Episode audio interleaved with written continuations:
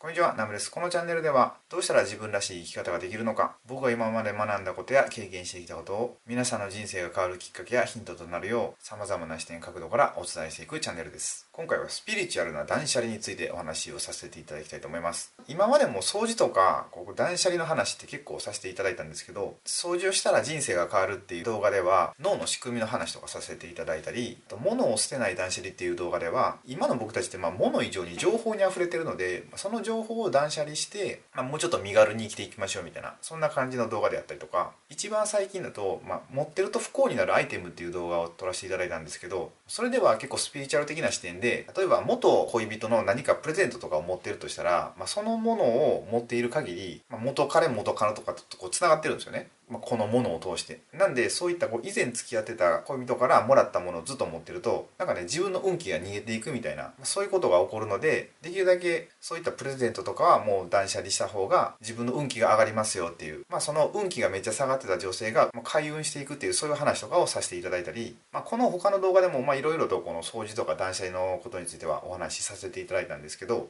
まあ、今回もちょっとこうスピリチュアルな視点から開運するためのお片付けということでお話ししていきたいと思います。でなんか持ってるとやっぱ不幸になるみたいなもんって結構いっぱいあるんですよね。まあ、不幸になるとまではいかずともなんかちょっと体が重いとか心が沈むとか自分の人生何かしらちょっと問題が起こるみたいなまあ、そういったものって結構いっぱいあるんですよ例えばまあ古着とかって結構良くないですよね、まあ、僕昔なんか中学生とか高校の時って古着が流行ったんで結構ね名古屋とか大阪行って古着買ってたんですけどまあ、今思うとあれめっちゃやばかったなって思うんですよ。それなんでかっていうとやっぱ古着ってもう誰かが着てたものじゃないですか。まだ友達が着てたとかやったらまだちょっと分かりますけどどこの国の誰が着てたのかとか全く分かんないですよね。でそういったものをまた自分が身につけるって確実に何かネガティブな影響ってもう受けるじゃないですか。結構こう衣類ってその思いが乗るんでしかもそういうちょっと見えないスピリチュアルの面じゃなくても、まあ、普通に考えて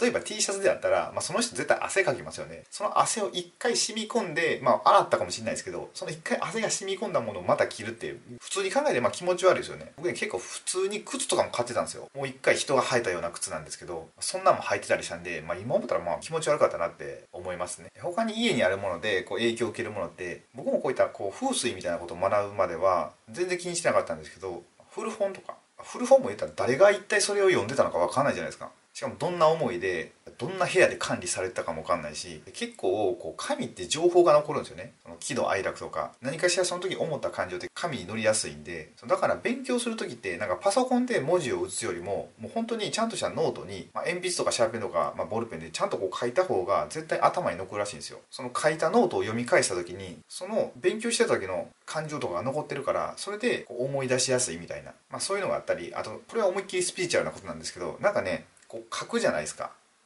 こうペンで。そうすると親指のこの関節のとこってなんか目みたいになってるじゃないですか。でこれってねちょっと名前忘れたんですけど仏眼かなんかっていう名前がついてるんですよ。でここってすごいね僕たちの潜在意識と結びついててで物を書くとすごい揺れるじゃないですかこうやって。特にここ特にここ揺れますよね。でこれ揺らしてあげることですごい勉強してることが僕たちの潜在意識にバーって入るからすごい頭が良くなるみたいな。そういうことも言われてますね。で他にはこれ金運アップの動画でお話しさせていただいたんですけどお札ですね。こう財布に僕たちお札って入れるじゃないですか。そのお札を古いお札じゃなくてピン札にした方が絶対いいんですよ。で古いお札ってこれもさっきの紙のお話と一緒でやっぱお札って感情が乗りやすいんですよね。普通の紙よりやっぱお金ってすごいみんな感情の起伏が激しいじゃないですか。この1万円札1枚で一喜一憂するようなまあ世の中なので。だからできるだけ財布の中はま古い札じゃなくて新札を入れておくと、まあ、その方が金運が上がるんで、まあ、詳しくは前の動画を一回見ていただいたらいいかなと思います。あとさっきのこの書くって話なんですけどその書く時も墨を使うと一番いいみたいで墨ってまあ記号で言ったら C じゃないですか。で炭素ってすごい情報を吸収しやすいらしいんですよ。でこれは僕の解釈なんですけどその炭っていろんなものを吸収するからなんか消臭効果もあるじゃないですか。冷蔵庫とかに入れておくのでなんか炭の力を使った消臭剤とかあると思うんですけど、まあ、あれってだから匂いをシュッて吸収するから言うたらそこの空間の情報をピュッてそこに閉じ込めるってことだからまあ、そういうことなのかなって思います。あとねこれ知り合いの、まあ、水墨画家の方がおっしゃってたんですけど墨ってもともと木でできてるじゃないですか。で木って何の役割があるかっていうと大地と天をつなぐっていうそういう働きがあるんですよね。まあ、だって大地から生えて天に向かうじゃないですか。だから天と地をつなぐものって意味があるらしいんですけどその方は竜を描いてるんですけど、アイデアみたいなのが天からこう注いできてでそれで描いていくみたいなそんなことをおっしゃってたんですごい面白いなと思いました。でこの方とは今一緒に同じコミュニティで学んでるんですよ。でまた僕のこの動画に出てくださいってお誘いしてやるんでまたそのうち登場していただけるかと思います。あそうあと最後にこう炭の話なんですけど炭って悟ったお坊さんがこう使うとすごいことになるらしくてなんか例えばじゃあ僕が書くじゃないですか。こう墨で何か文字を。でそれをめっちゃ細かく見える顕微鏡とかで見たらめっちゃ粒子が粗いらしいんですよ。なんですけど悟ったお坊さんがこうピューって書いた文字を超細かく見える顕微鏡で見たらめっちゃその粒子とかがめっちゃ綺麗に整っているっていうそんな話もあるんでやっぱりこう悟ったお坊さんが書いた何か書物はすごいエネルギーが高いみたいですね。で他にもなんかいろいろ家にあるもので結構僕たちにネガティブな何か影響を与えるものっていっぱいあってもうちょっと紹介したかったんですけど、まあ、結構ね長くなりそうなんでここで一旦この動画を終わらさせてもらってまたちょっと別の動画に撮らさせていただきます。とりあえずまあ今回の動画をまとめると